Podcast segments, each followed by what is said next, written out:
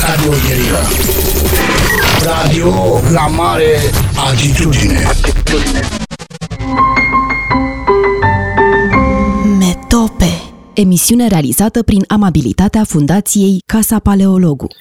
Bună ziua, bine v-am uh, regăsit la emisiunea Metope, ca în fiecare marți, uh, la ora 2. Uh, în urmă cu câteva săptămâni l-am avut ca invitat pe clasicistul Marian Ciucă și acum o avem ca invitată pe consoarta sa, tot clasicistă, doamna Ioana Ciucă. Predă latină, are o normă de predare enormă, da? E, uh, sunt impresionat cât de mult predați în fiecare săptămână. Uh, însă aș vrea să încep uh, prin cercetările pe care le-ați făcut în Marea Britanie. V-ați susținut doctoratul acum 10 ani, dacă nu mă înșel. Da. Spuneți-ne despre tema doctoratului și să vedem în ce constă exact, de ce e importantă tema respectivă. Sigur. Uh, mai întâi aș uh, dori să vă mulțumesc pentru invitație. Uh, cred că fostul nostru profesor de latină, regretatul profesor Ghigi Ceaușescu, ar fi fost foarte mândru să știe că sămânța pe care a plantat-o în educația dumneavoastră, iată, dă roade pentru susținerea studiilor clasice să știți că nu sunt așa de sigur, pentru că Gigi îmi spunea întotdeauna, latina e ca vioara, trebuie să facem fiecare zi. Eu n-am mai făcut de ani de zile. Uh, deci eu nu cred că ar fi foarte încântat Gigi. Ar, ar considera că n-am continuat pe o cale pe care eram destul de promițător. Da. Dar mă rog, înțeleg ce vrei să spun. Da, e în regulă.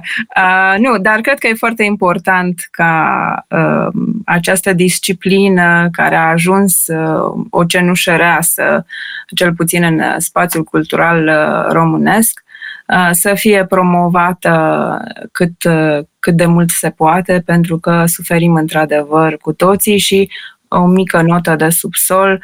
Norma mea de predare nu este mai mare decât a tuturor colegilor mei din secundar, cărora le trimit un cuvânt de încurajare cu această ocazie. E o, o meserie grea, aceea de profesor de, de liceu, care devine și mai grea atunci când predai o disciplină marginalizată. În fine, să revenim la întrebarea dumneavoastră. Teza mea de doctorat, care are un istoric mai sinuos, am susținut-o la University College London după 12 ani de cercetări.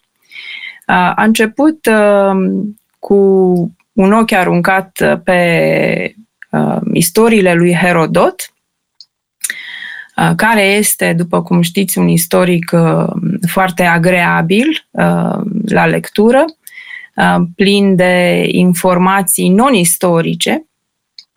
E unul dintre autorii mei favoriți. Este absolut okay. minunat. E genul de om lângă care vrei să stai la masă exact. uh, și la un dineu. E exact omul potrivit. Da? E absolut okay. extraordinar. E ca o conversație strălucită cartea lui minunate uh, și un excelent povestitor. Uh, recomand tinerilor adolescenți această lectură în traducere, desigur. Uh, în fine, de la Herodot și interesul lui pentru lucrurile non-istorice am ajuns destul de repede la istoricii, ofițerii lui Alexandru cel Mare, Um, care l-au însoțit în campaniile militare și care au și scris, doi dintre ei, Nearchos și Onesicritos. Și um, Ptolemeu. Și Ptolemeu. Da. Aceștia doi au, uh, au, not, au făcut notițe mai științifice, nu s-au păstrat decât fragmente, uh, dar citind eu despre acești uh, istorici pierduți a lui Alexandru cel Mare, într-o notă de, de subsol a unui articol, Uh, am găsit o trimitere la um, um, acest tip de scriere numită paradoxografie, și așa a pornit uh, aventura mea. Mi-aduc aminte că atunci când am, uh, am aterizat la University College London și am spus că vreau să fac o teză pe, pe Herodot. Uh, nu m-au luat prea mulți în serios, nu că n-aș fi avut ce lucra la Herodot, dar mi-au spus, e prea devreme, du-te în bibliotecă și citește. Citește 3-4 luni cât ai nevoie. Nu, și au avut dreptate, pentru că, de fapt, m-am îndepărtat, sigur, păstrând același interes pentru tema uh, propriu-zisă, m-am îndepărtat de Herodot și am ajuns într-un cotlon uh, foarte puțin uh, umblat uh, la acea vreme. Între timp uh, au mai, uh, am, am mai strânit interesul și altor uh, Uh, clasiciști, ceea ce e un lucru foarte bun. Înseamnă că s-a mai uh, deschis o cameră a antichității pentru uh, publicul modern. În fine, de la acea notă de subsol am ajuns să produc prima traducere în limba engleză a unui text de dată elenistică cu un autor pe nume Antigonos, și atât. O să vă scutesc de toată dezbaterea filologică care Antigonos este acesta din Caristos sau un alt Antigonos, nu știm, care nici nu contează de unde este acest Antigonos. Important este că el ne transmite în, și suntem extrem de norocoși pentru că textul se păstrează într-un codex unicus. Nu avem așa cum se întâmplă la mari autori, uh, mai multe tradiții manuscrise. Și atunci, ce găsim în acest codice, aia avem și cu aia lucrăm. Și unde se află acest codex?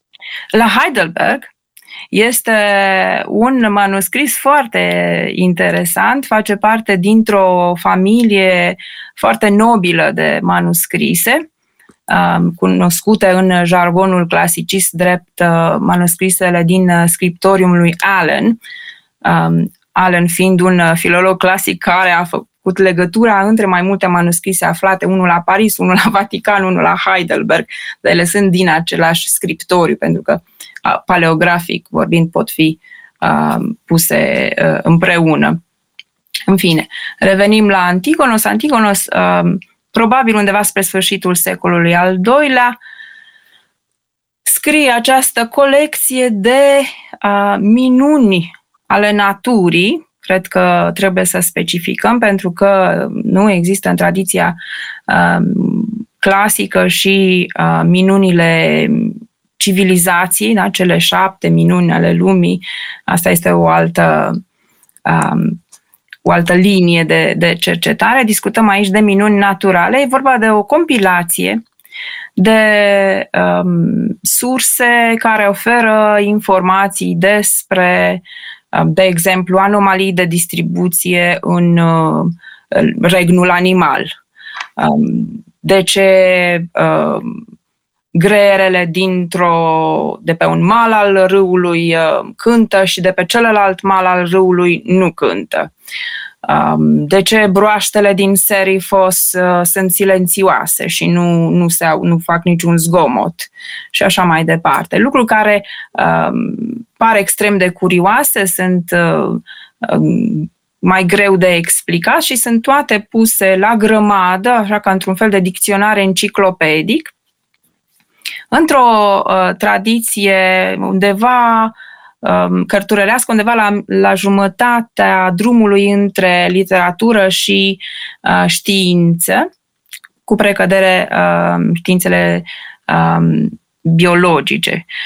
Um, multă botanică, multă zoologie, geologie, mineralogie, hidrologie, dar cu uh, atestări uh, literare uh, foarte interesante și aici este marele merit al acestui text, că ne transmite ca un cufăr plin de, de bijuterii uh, de familie uitate timp de uh, secole, um, ne transmite uh, fragmente um, din autori despre care nu uh, am fi știut nimic dacă nu am fi uh, avut și acest uh, text în Cum mare. Ar fi? Deci, bun, deci pe scurt este o compilație, uh, aș zice, tipică pentru spiritul alexandrin, pentru curiozitatea uh, și da. enciclopedismul epocii uh, elenistice, nu? Și sigur, e o, o carte, să zicem, de mâna 14 în sine, însă da, da. este foarte importantă prin uh, ce aflăm din ea. Da? Și uh, bănuiesc că e vorba de referințe la autori, unii dintre ei foarte importanți, dar din care nu s-au păstrat uh, uh, textele. Într-adevăr, uh, datorăm acestei uh, colecții o ediție prescurtată a unui uh, text în proza lui Calimach um, despre râuri și izvoare și mări.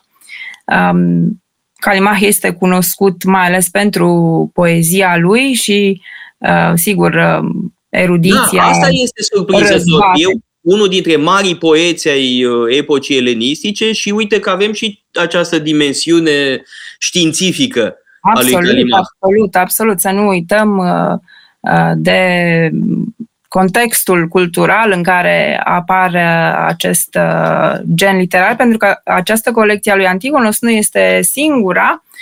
Uh, ni s-au păstrat um, șase colecții.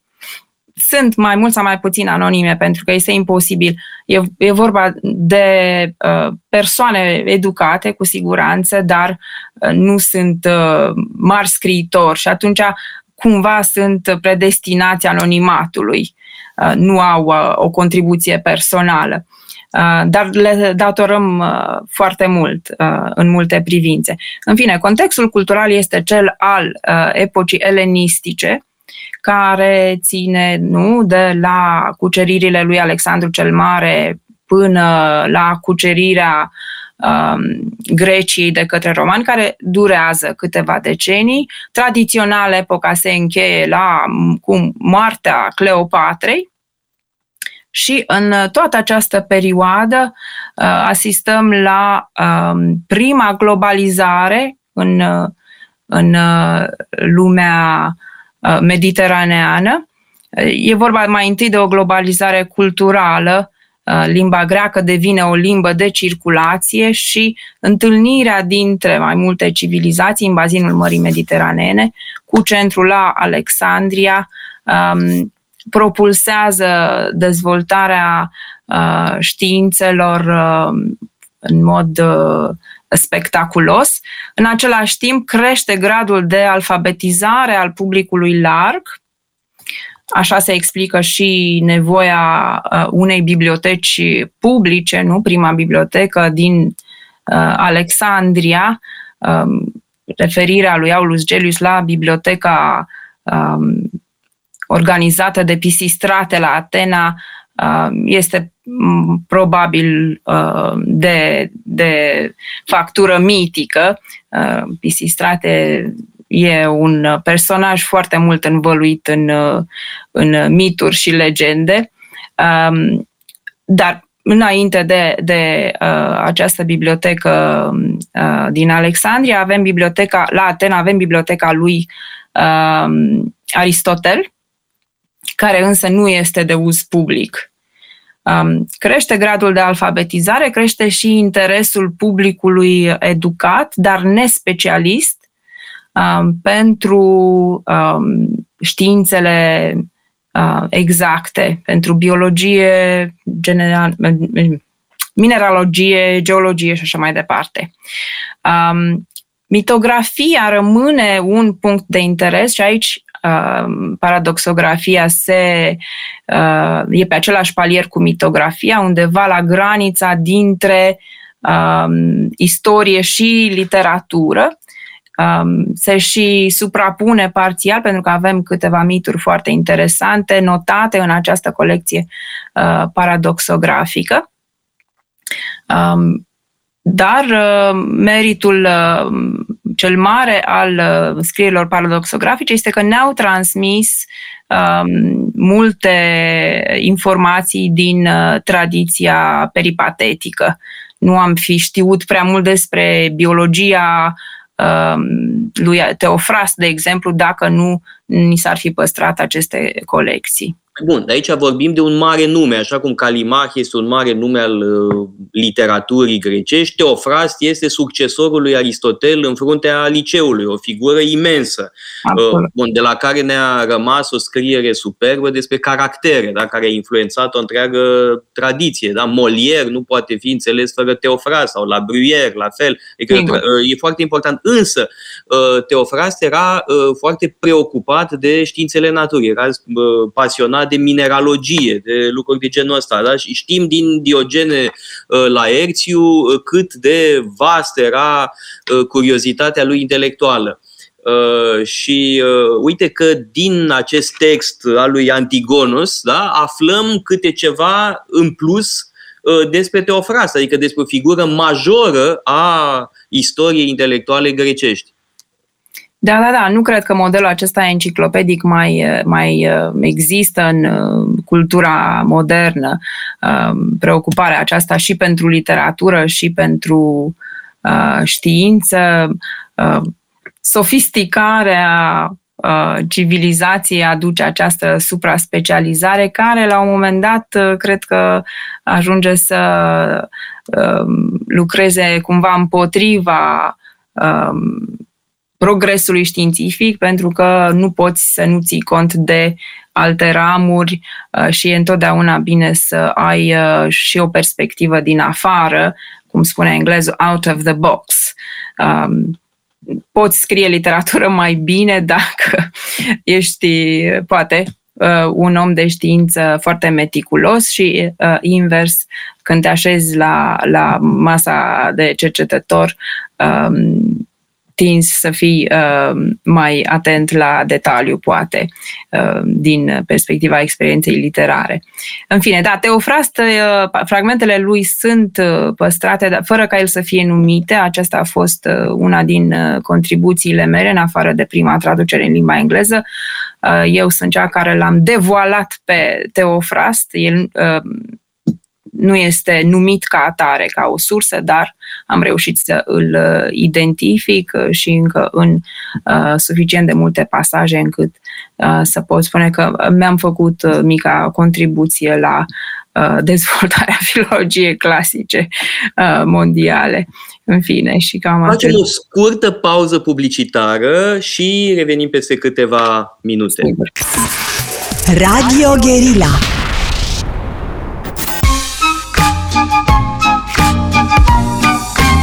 Metope, emisiune realizată prin amabilitatea Fundației Casa Paleologu. Am revenit în direct în emisiunea Metope cu uh, uh, doamna Ioana Ciucă. Vorbeam, vorbeam despre paradoxografia elenistică, despre tema uh, tezei sale de doctorat, uh, uh, o compilație din secolul II uh, înainte de Hristos și ajunsesem la Teofrast. Acum, uh, eu am o mare slăbiciune pentru Teofrast, pentru că era originar din Lesbos, la fel ca și uh, familia noastră și îmi place foarte mult uh, o poveste pe care o spune Aulus Gellius în uh, nopțile atice, și anume modul în care Aristotel și-a desemnat succesorul uh, în, uh, la conducerea liceului da? și era, avea de ales între uh, două figuri la fel de grozave.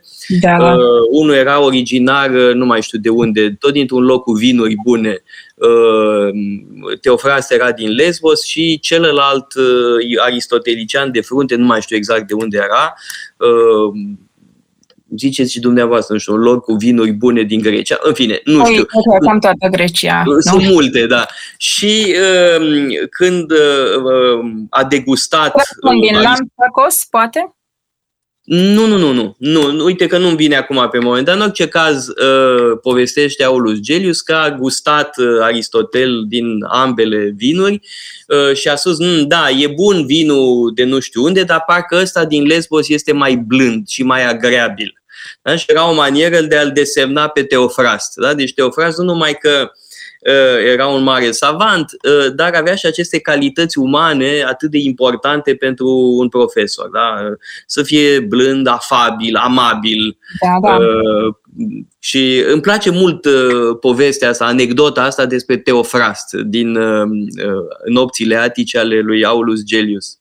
Mai mult decât atât, sigur, vinul uh, din uh, locul de baștină, cu siguranță a contribuit calitatea vinului din locul de baștină a candidatului, a contribuit, dar stilul pe care Aristotel îl numește divin.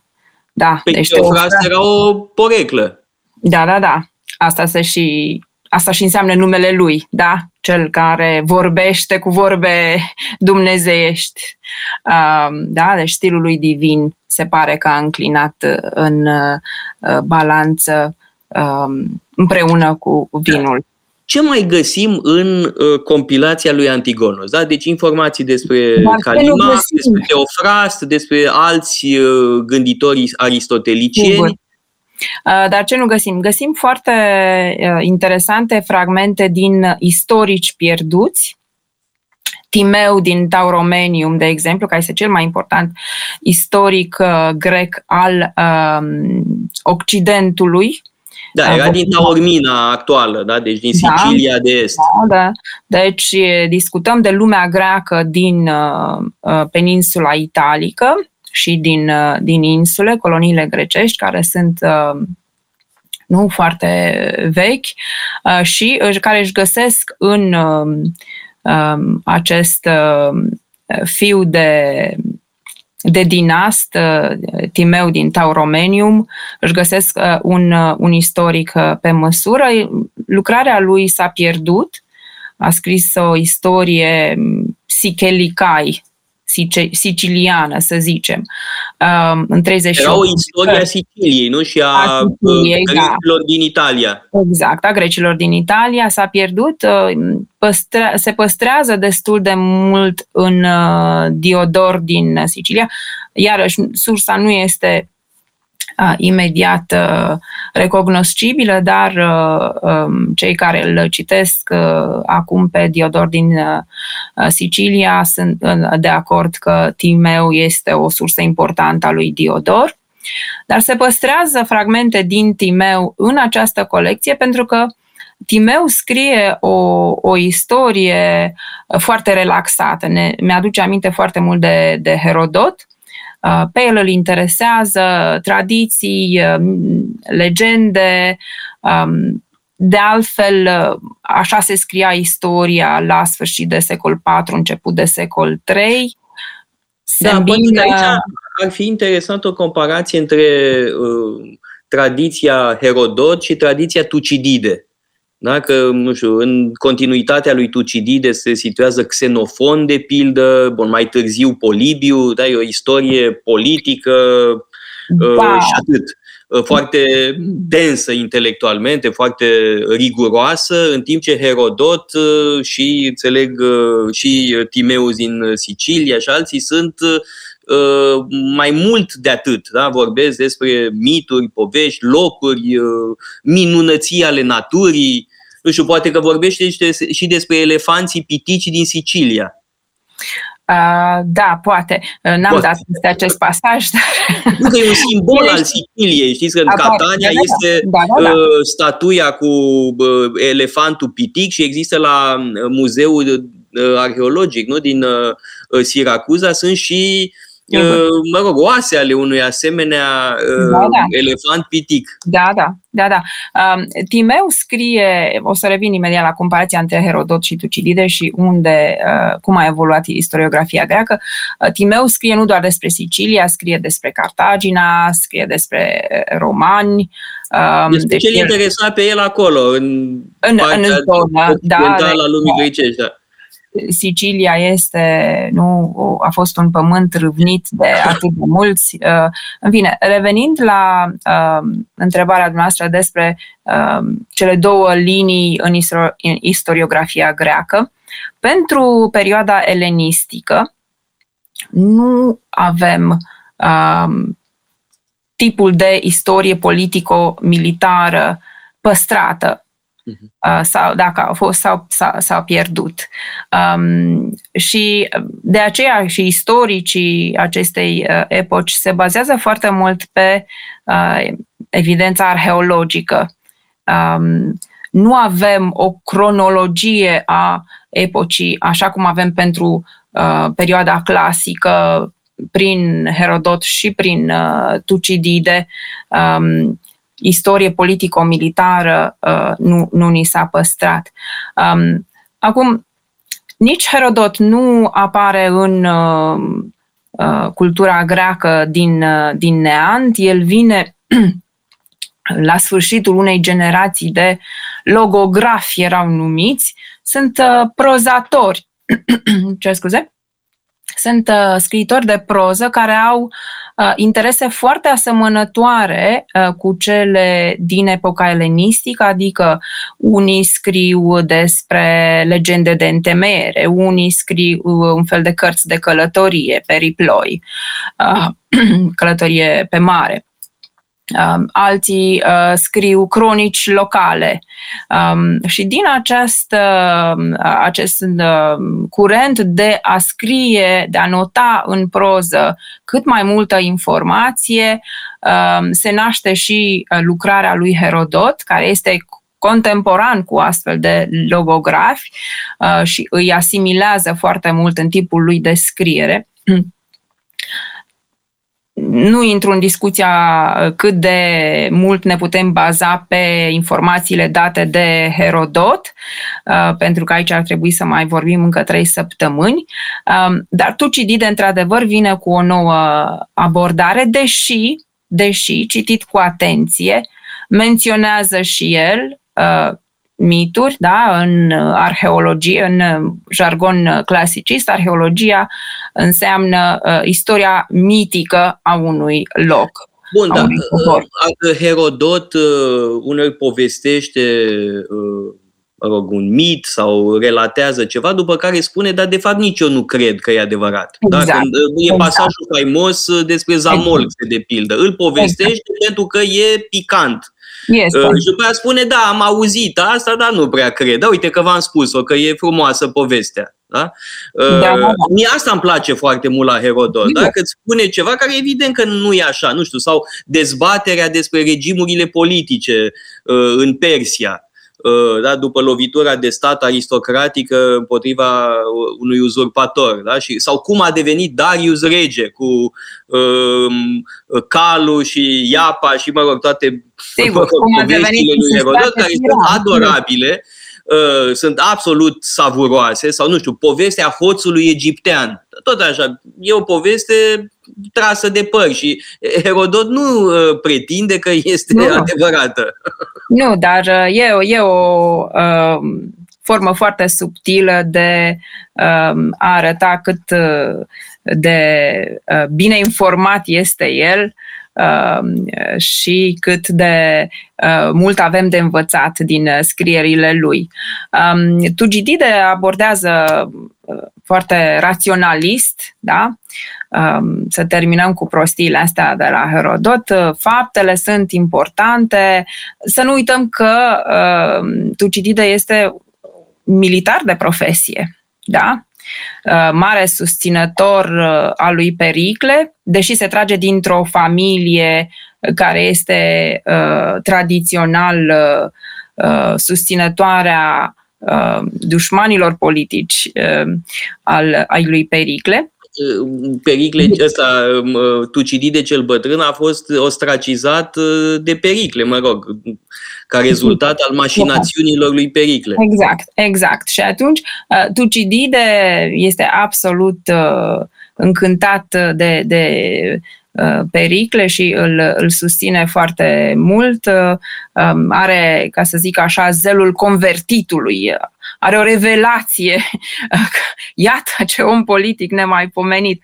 Polibiu, care ur- mult mai târziu urmează linia istoriografică, uh, râde de Timeu, ca să-l uh, reintegrăm pe Timeu din Tauromenium, zice, zice așa Polibiu, scrie uh, zice niște povești și uh, uh, foarte superstițios este uh, Timeu, zice Polipiu, și scrie uh, povești uh, minunății um, plăcute femeilor sau îi, îi, îi cataloghează gustul pentru uh, minunății ca fiind uh, femeiesc, uh, sub demnitatea unui, uh, unui bărbat. Da, Oliviu era sexist, clar, trebuie da, da, taxat. Astăzi da. cred că ar fi fost o victimă a lui cancel culture.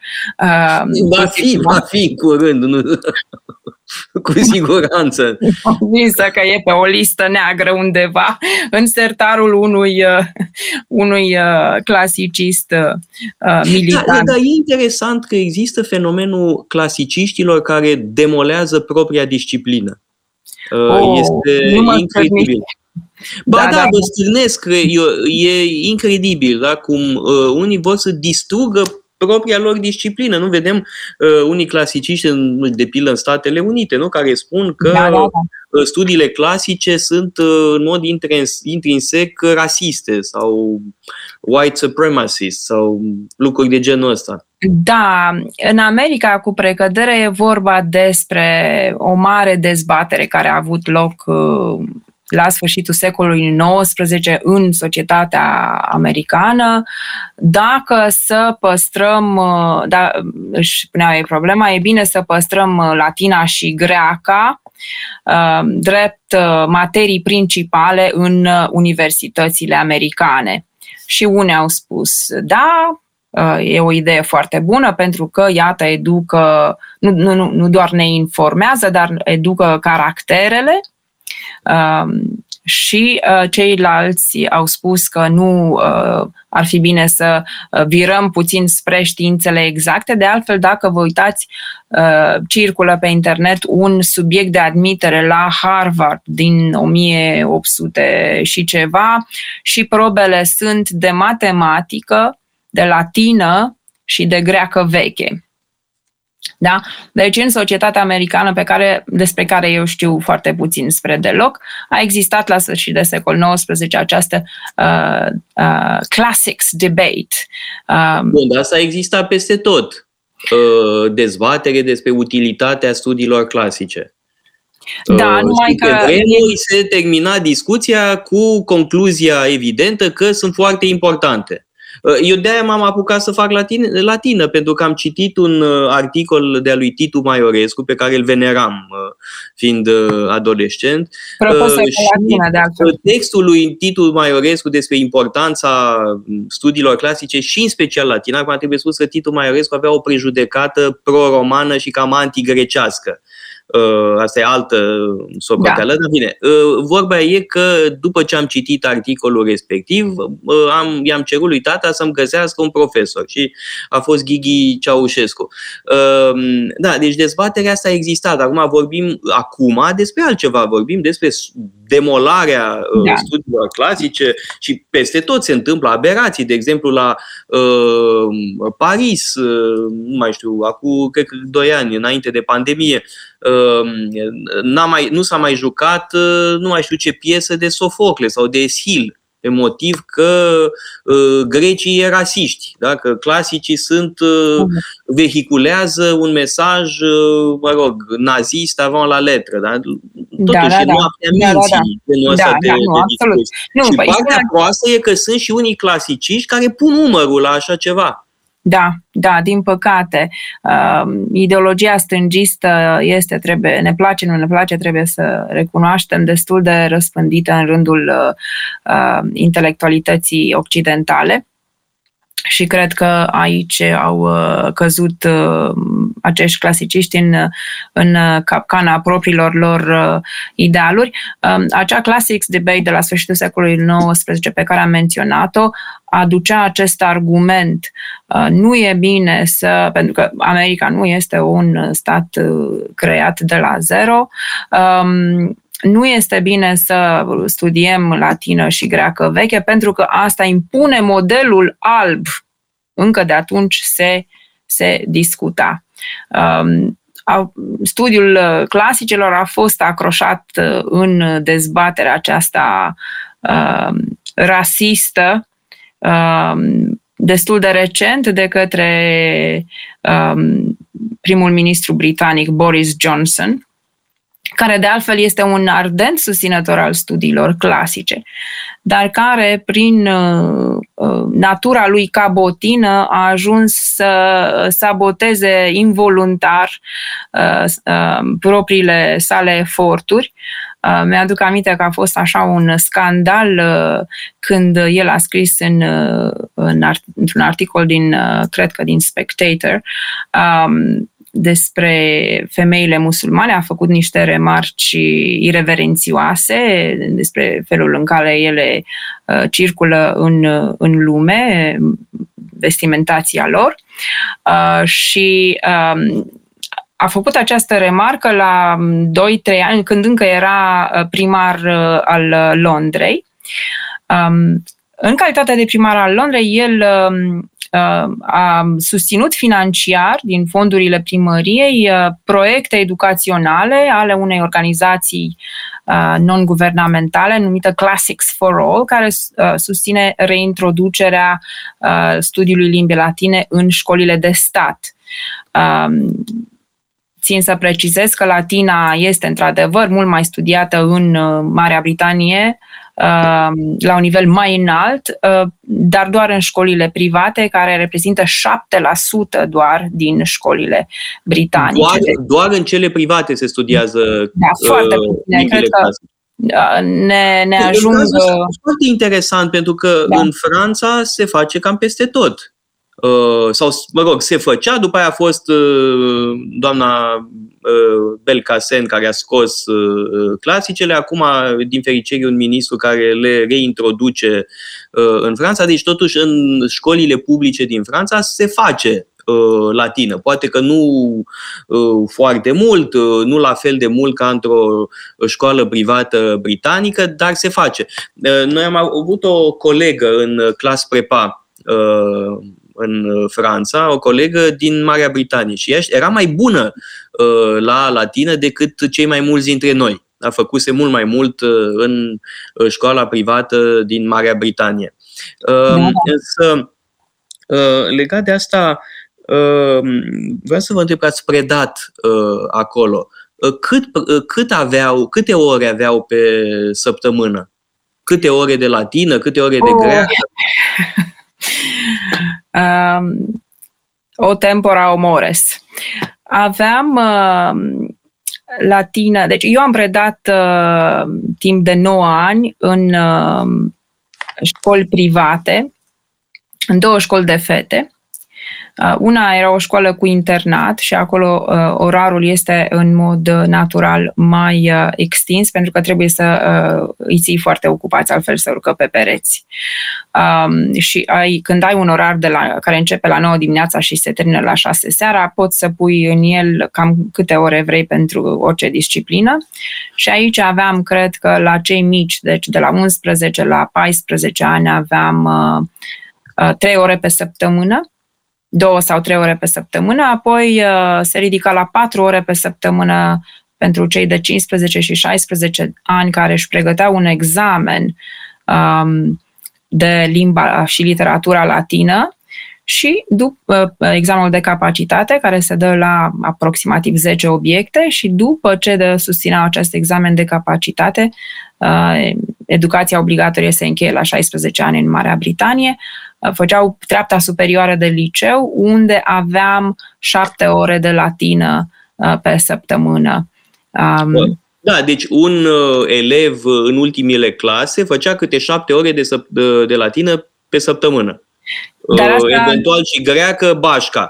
Bun, exact. acum, în școlile românești se face o oră, în clasa 8 a 9 așa, și dar cred că și câte două ore se ajunge în ultimile clase în liceele cu profil La clasa 11 a două ore, unde e puțin cam târziu să, să faci, pentru că nu poți parcurge morfologia și sintaxa cu o oră pe săptămână la a 9 și o oră pe săptămână la a 10 La clasa 11 a două, două ore se studiază proza, dar ei nu pot fi echipați pentru a citi proză în, în original și după cum știți, nu poți accesa um, mai în profunzime uh, ideile unei literaturi fără să îi cunoști limba. Pe modelul se poate conduce o mașină cu frâna de mână, mână trasă? Da, se poate, dar mai greu. Cam așa și cu studiul uh, literaturii fără să-i știi limba, să-i cunoști limba. Da. Uh, și la al 12 unde e poezia cea mai frumoasă literatură, uh, o singură oră pe săptămână, e un barbarism, dar asta este. Să revin însă la acel episod cu, uh, dacă îmi permiteți să închei povestirea, cu Boris Johnson, care, um, deși a sprijinit foarte mult financiar acest uh, proiect de reintroducere a latinei în uh, școlile de stat, Um, îndată ce uh, a făcut acele uh, remarci reverențioase la adresa femeilor musulmane, Uh, organizația non-guvernamentală care uh, primea bani de la primărie prin bunăvoința lui uh, s-a distanțat public, noi nu avem nimic de a face cu Boris Johnson și și-au pierdut și sponsorizarea în felul acesta.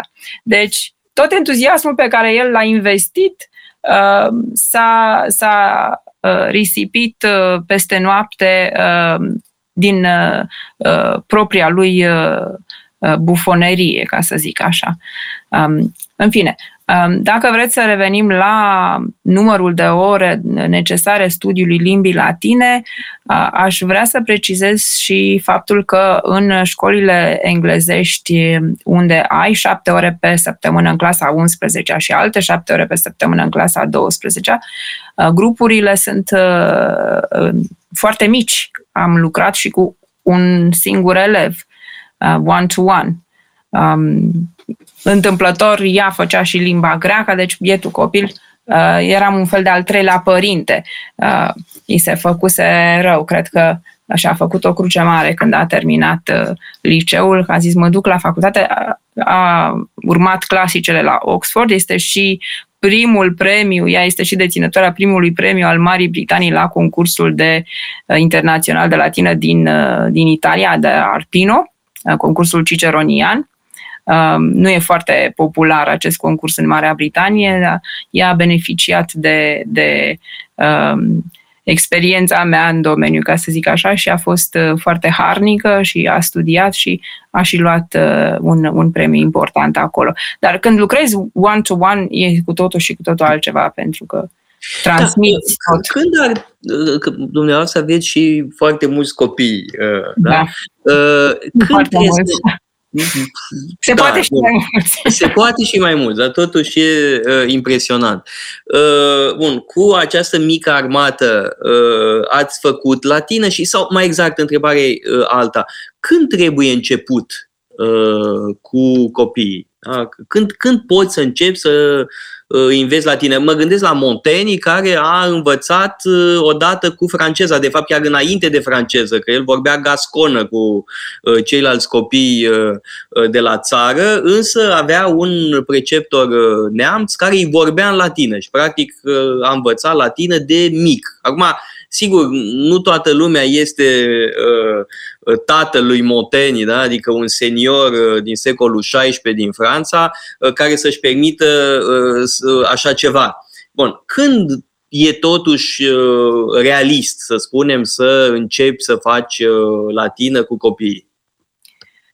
Um, asta să zic ar fi o Uh, decizie care ține foarte mult de uh, fiecare copil în parte, pentru că uh, nu e, nu e așa, nu suntem făcuți la fel. unii sunt, da. Dar din experiența mea părintească, am avut ocazia să predau latină propriilor mei copii, primilor doi copii Uh, care au făcut și ceva școală în, uh, au apucat să facă ceva școală în Marea Britanie înainte ca noi să ne repatriem. Um, primul născut a avut ocazia să studieze și la școală și acolo, într-o școală um, serioasă, se începe latina la 8 ani.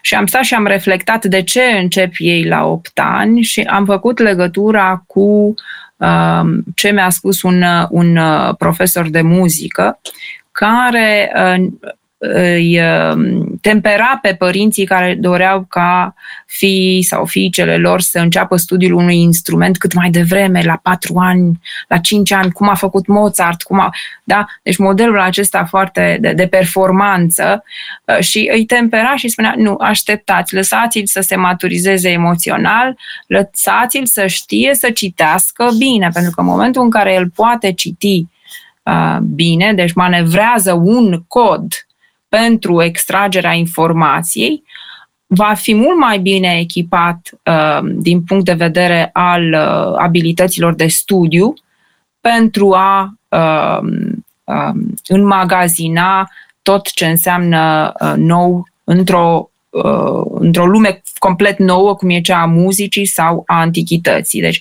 aș recomanda ca și uh, acest profesor de muzică vârsta de 8 ani în jurul vârstei de 8 da. ani. Experiența Moten e categoric reușită. Uh, da, care da. a învățat uh, de la cea, din cea mai tandră copilărie, din cea mai fragedă pruncie uh, da. latină. Însă e și un exemplu mai puțin fericit poate John Stuart Mill, da, care povestește în autobiografia lui cum a învățat latină și greacă, tot așa, în cea mai fragedă pruncie, însă era exact ce spuneați dumneavoastră, o, mă rog, totuși o, uh, un efort mare, adică cu costuri emoționale, da? pentru Sigur. că John Stuart Mill vorbește și despre să zicem, un fel de depresie pe care a avut-o la un moment dat în, în tinerețe. Sigur, sigur. Luăm o scurtă pauză publicitară și revenim ca să încheiem cu câteva concluzii. Metope emisiune realizată prin amabilitatea Fundației Casa Paleologu. Am revenit în direct în emisiunea uh, Metop împreună cu Ioana Ciucă. Vorbeam despre uh, studiile clasice, când e bine să înceapă un copil să învețe latină, eventual greacă, dacă e încă și mai dotat. Mai târziu, uh, latină. Mai târziu, mai târziu, în afară de cine vorbește grecește de acasă, evident că pentru uh, greci da Uh, este uh, mult mai ușor. Asta era uh, teza lui Schliemann, da? că trebuie să înveți grecești, greaca veche, începând cu greaca nouă. De, de-aia și căutat el să da, se da. căsătorească da. cu o grecoaică, nu e așa? Și și-a botezat copiii Agamemnon și Andromaca. Însă, mă rog, mă gândeam la latura enciclopediei listă a autorilor pe care i-ați studiat, acestui Antigonus, uh, um, autorul uh, compilației uh, pe care ați tradus-o și studiat-o, are ceva de Wikipedia, nu? O, da, um, foarte mult. Din nou, epoca elenistică seamănă foarte mult cu epoca în care trăim. Din ce în ce mai multă lume dorește să aibă acces la informație acum 30 de ani, dacă uh, vroiai să afli anumite lucruri, nu le puteai afla decât dintr-un dicționar uh, enciclopedic foarte serios pe care îl găseai în anumite biblioteci la care nu avea acces toată lumea. Acum uh, e la un click distanță, cum se spune, informația este la un click distanță um, și ca și în perioada elenistică, um, um, în epoca noastră, există pericolul uh, unor uh, uh, fake um, uh, science, n-aș spune fake news, ci fake science, da? Că, um, probabil că mai, uh, mai puțin uh, intenționată în lumea elenistică, nu cred că cineva își propunea să inducă în eroare. Uh, am auzit că sunt uh, persoane care se ocupă cu modificarea anumitor uh, um, leme din uh, Wikipedia uh, pentru a uh, dezinforma. Um, asta este marele. Asta este intenționat. Da. Wikipedia în ultimii 20 de ani s-a dezvoltat extraordinar și slavă Domnului găsim pe Wikipedia niște articole Sigur. splendide care sunt scrise într-adevăr Sigur. de specialiști. Dar găsim și aberații. Încă mai sunt absurdități. O, da. Când, la începutul anilor 2000, da, când predam uh, în Germania, 2003-2004, începuse uh, Wikipedia și pe atunci erau foarte multe aberații. Uh, și le spuneam studenților, mai deschideți o carte serioasă, nu vă luați după Wikipedia, orice scrie pe Wikipedia e adevărat. Um, problema, bun, și atunci era destul de evident Acum, mi se pare că e nevoie încă și de mai mult discernământ, pentru că s-a dezvoltat formidabil, e o sursă extraordinară de informație, dar mai sunt greșeli. Și de aia trebuie să, fii, uh, să ai discernământ și să nu te limitezi la ce scrie pe Wikipedia. Uh, ori uh, foarte multă lume nu își imaginează că există și alte surse de informație prin care să fi, cu care să filtrezi ce spune Wikipedia. Sigur, sigur. Acum, e de spus că uh, ultimul pericol uh, care ne paște în sfera Wikipedia este cel al traducerilor automate. Uh, sunt articole minunate, avizate științific în limba engleză, care sunt aruncate cu toptanul um, în limba română, în versiunea românească a, a acestui, acestei bănci de date. Și dacă încerci să citești, de exemplu, despre vasele grecești, te iei cu mâini în română, te iei cu mâinile de cap, pur și simplu nu, nu se înțelege absolut nimic. Informația este pertinentă dacă o citești în engleză, dar îndată ce treci pe varianta românească, um, nu îți pierzi um, vorba englezului voința de a, de a trăi. Um, acum, um, da, uh, în fine, problema instrumentelor digitale um, este una destul de mare și va fi din ce în ce mai mare, pentru că generația tânără uh, este deja canalizată, nu, e, nu există uh, drum de uh, întoarcere. Uh, n-aș spune neapărat din păcate, pentru că dacă suntem atenți, putem întoarce în avantajul nostru această digitalizare, um, dar um, pentru uh, abilitățile de studiu ale uh, tinerei generații, um, Puceaua este deja moartă în coteț, ca să zicem așa. Ei nu mai pun mâna pe o carte, nu știu să folosească un dicționar, mulți dintre ei, uh, nu știu ce este aceea o lemă, cum se folosește și în momentul în care cauți un cuvânt, de exemplu, în Dex online, îl cauți pe acela și doar pe acela îl găsești. Dar dacă deschizi cartea, uh, Dexul, Dicționarul Explicativ al Limbii Române, sigur că ochiul se duce uh, sus, jos, stânga, dreapta. E inevitabil, vei afla mult mai multă informație decât ai căutat inițial. Um, deci, um, este o sabie cu două tăișuri, depinde de noi cum uh, îi ghidăm și e nevoie uriașă de uh, profesori de, de liceu care să uh, ghideze, mai ales pentru studiile umaniste, să ghideze pe acești tineri care sunt ca o pânză albă um, pe care, dacă îi lăsăm pe mâna uh, Instagramului, uh, asta vor, doar asta vor ști. Uh, din păcate. În fine, dar sunt multe semnale care mie personal îmi dau, uh, îmi dau speranță pentru că am acest contact aproape zilnic da, cu generația tânără uh, în băncile a două licee de renume din București, la Liceul Matei Basarab, Colegiul Național Matei Basarab și Colegiul Național Ion Creangă, unde predau unor tineri cărora li se poate trezi foarte ușor interesul pentru studiul antichității și chiar pentru studiul limbii latine. Um, e uh, mult de lucru, mi-aduc aminte cât de mult au contribuit profesorii mei de liceu, e absolut crucial să ai profesori de liceu uh, buni, um, să te uh, pune pe o uh, anumită direcție de studiu, um, altfel îți parcurgi și uh, studiile universitare dacă n-ai pierdut vremea în liceu. În fine. Da, mi se pare o concluzie foarte potrivită pentru uh, discuția noastră uh, și aș mai traduce și în alte uh, cuvinte, adică puneți mâna pe carte, oameni, da? Uh, e bună Wikipedia, bun internetul, extraordinar, dar mai puneți mâna pe o carte. Uh, exemplu cu dicționarul este excelent, uh, da? Pentru că uh, vezi ce este în jur și la fel se întâmplă cu o carte, da? E, e vorba de o, o inițiere a celor tineri în folosirea acestor instrumente și mai cu seamă exersarea uh, discernământului.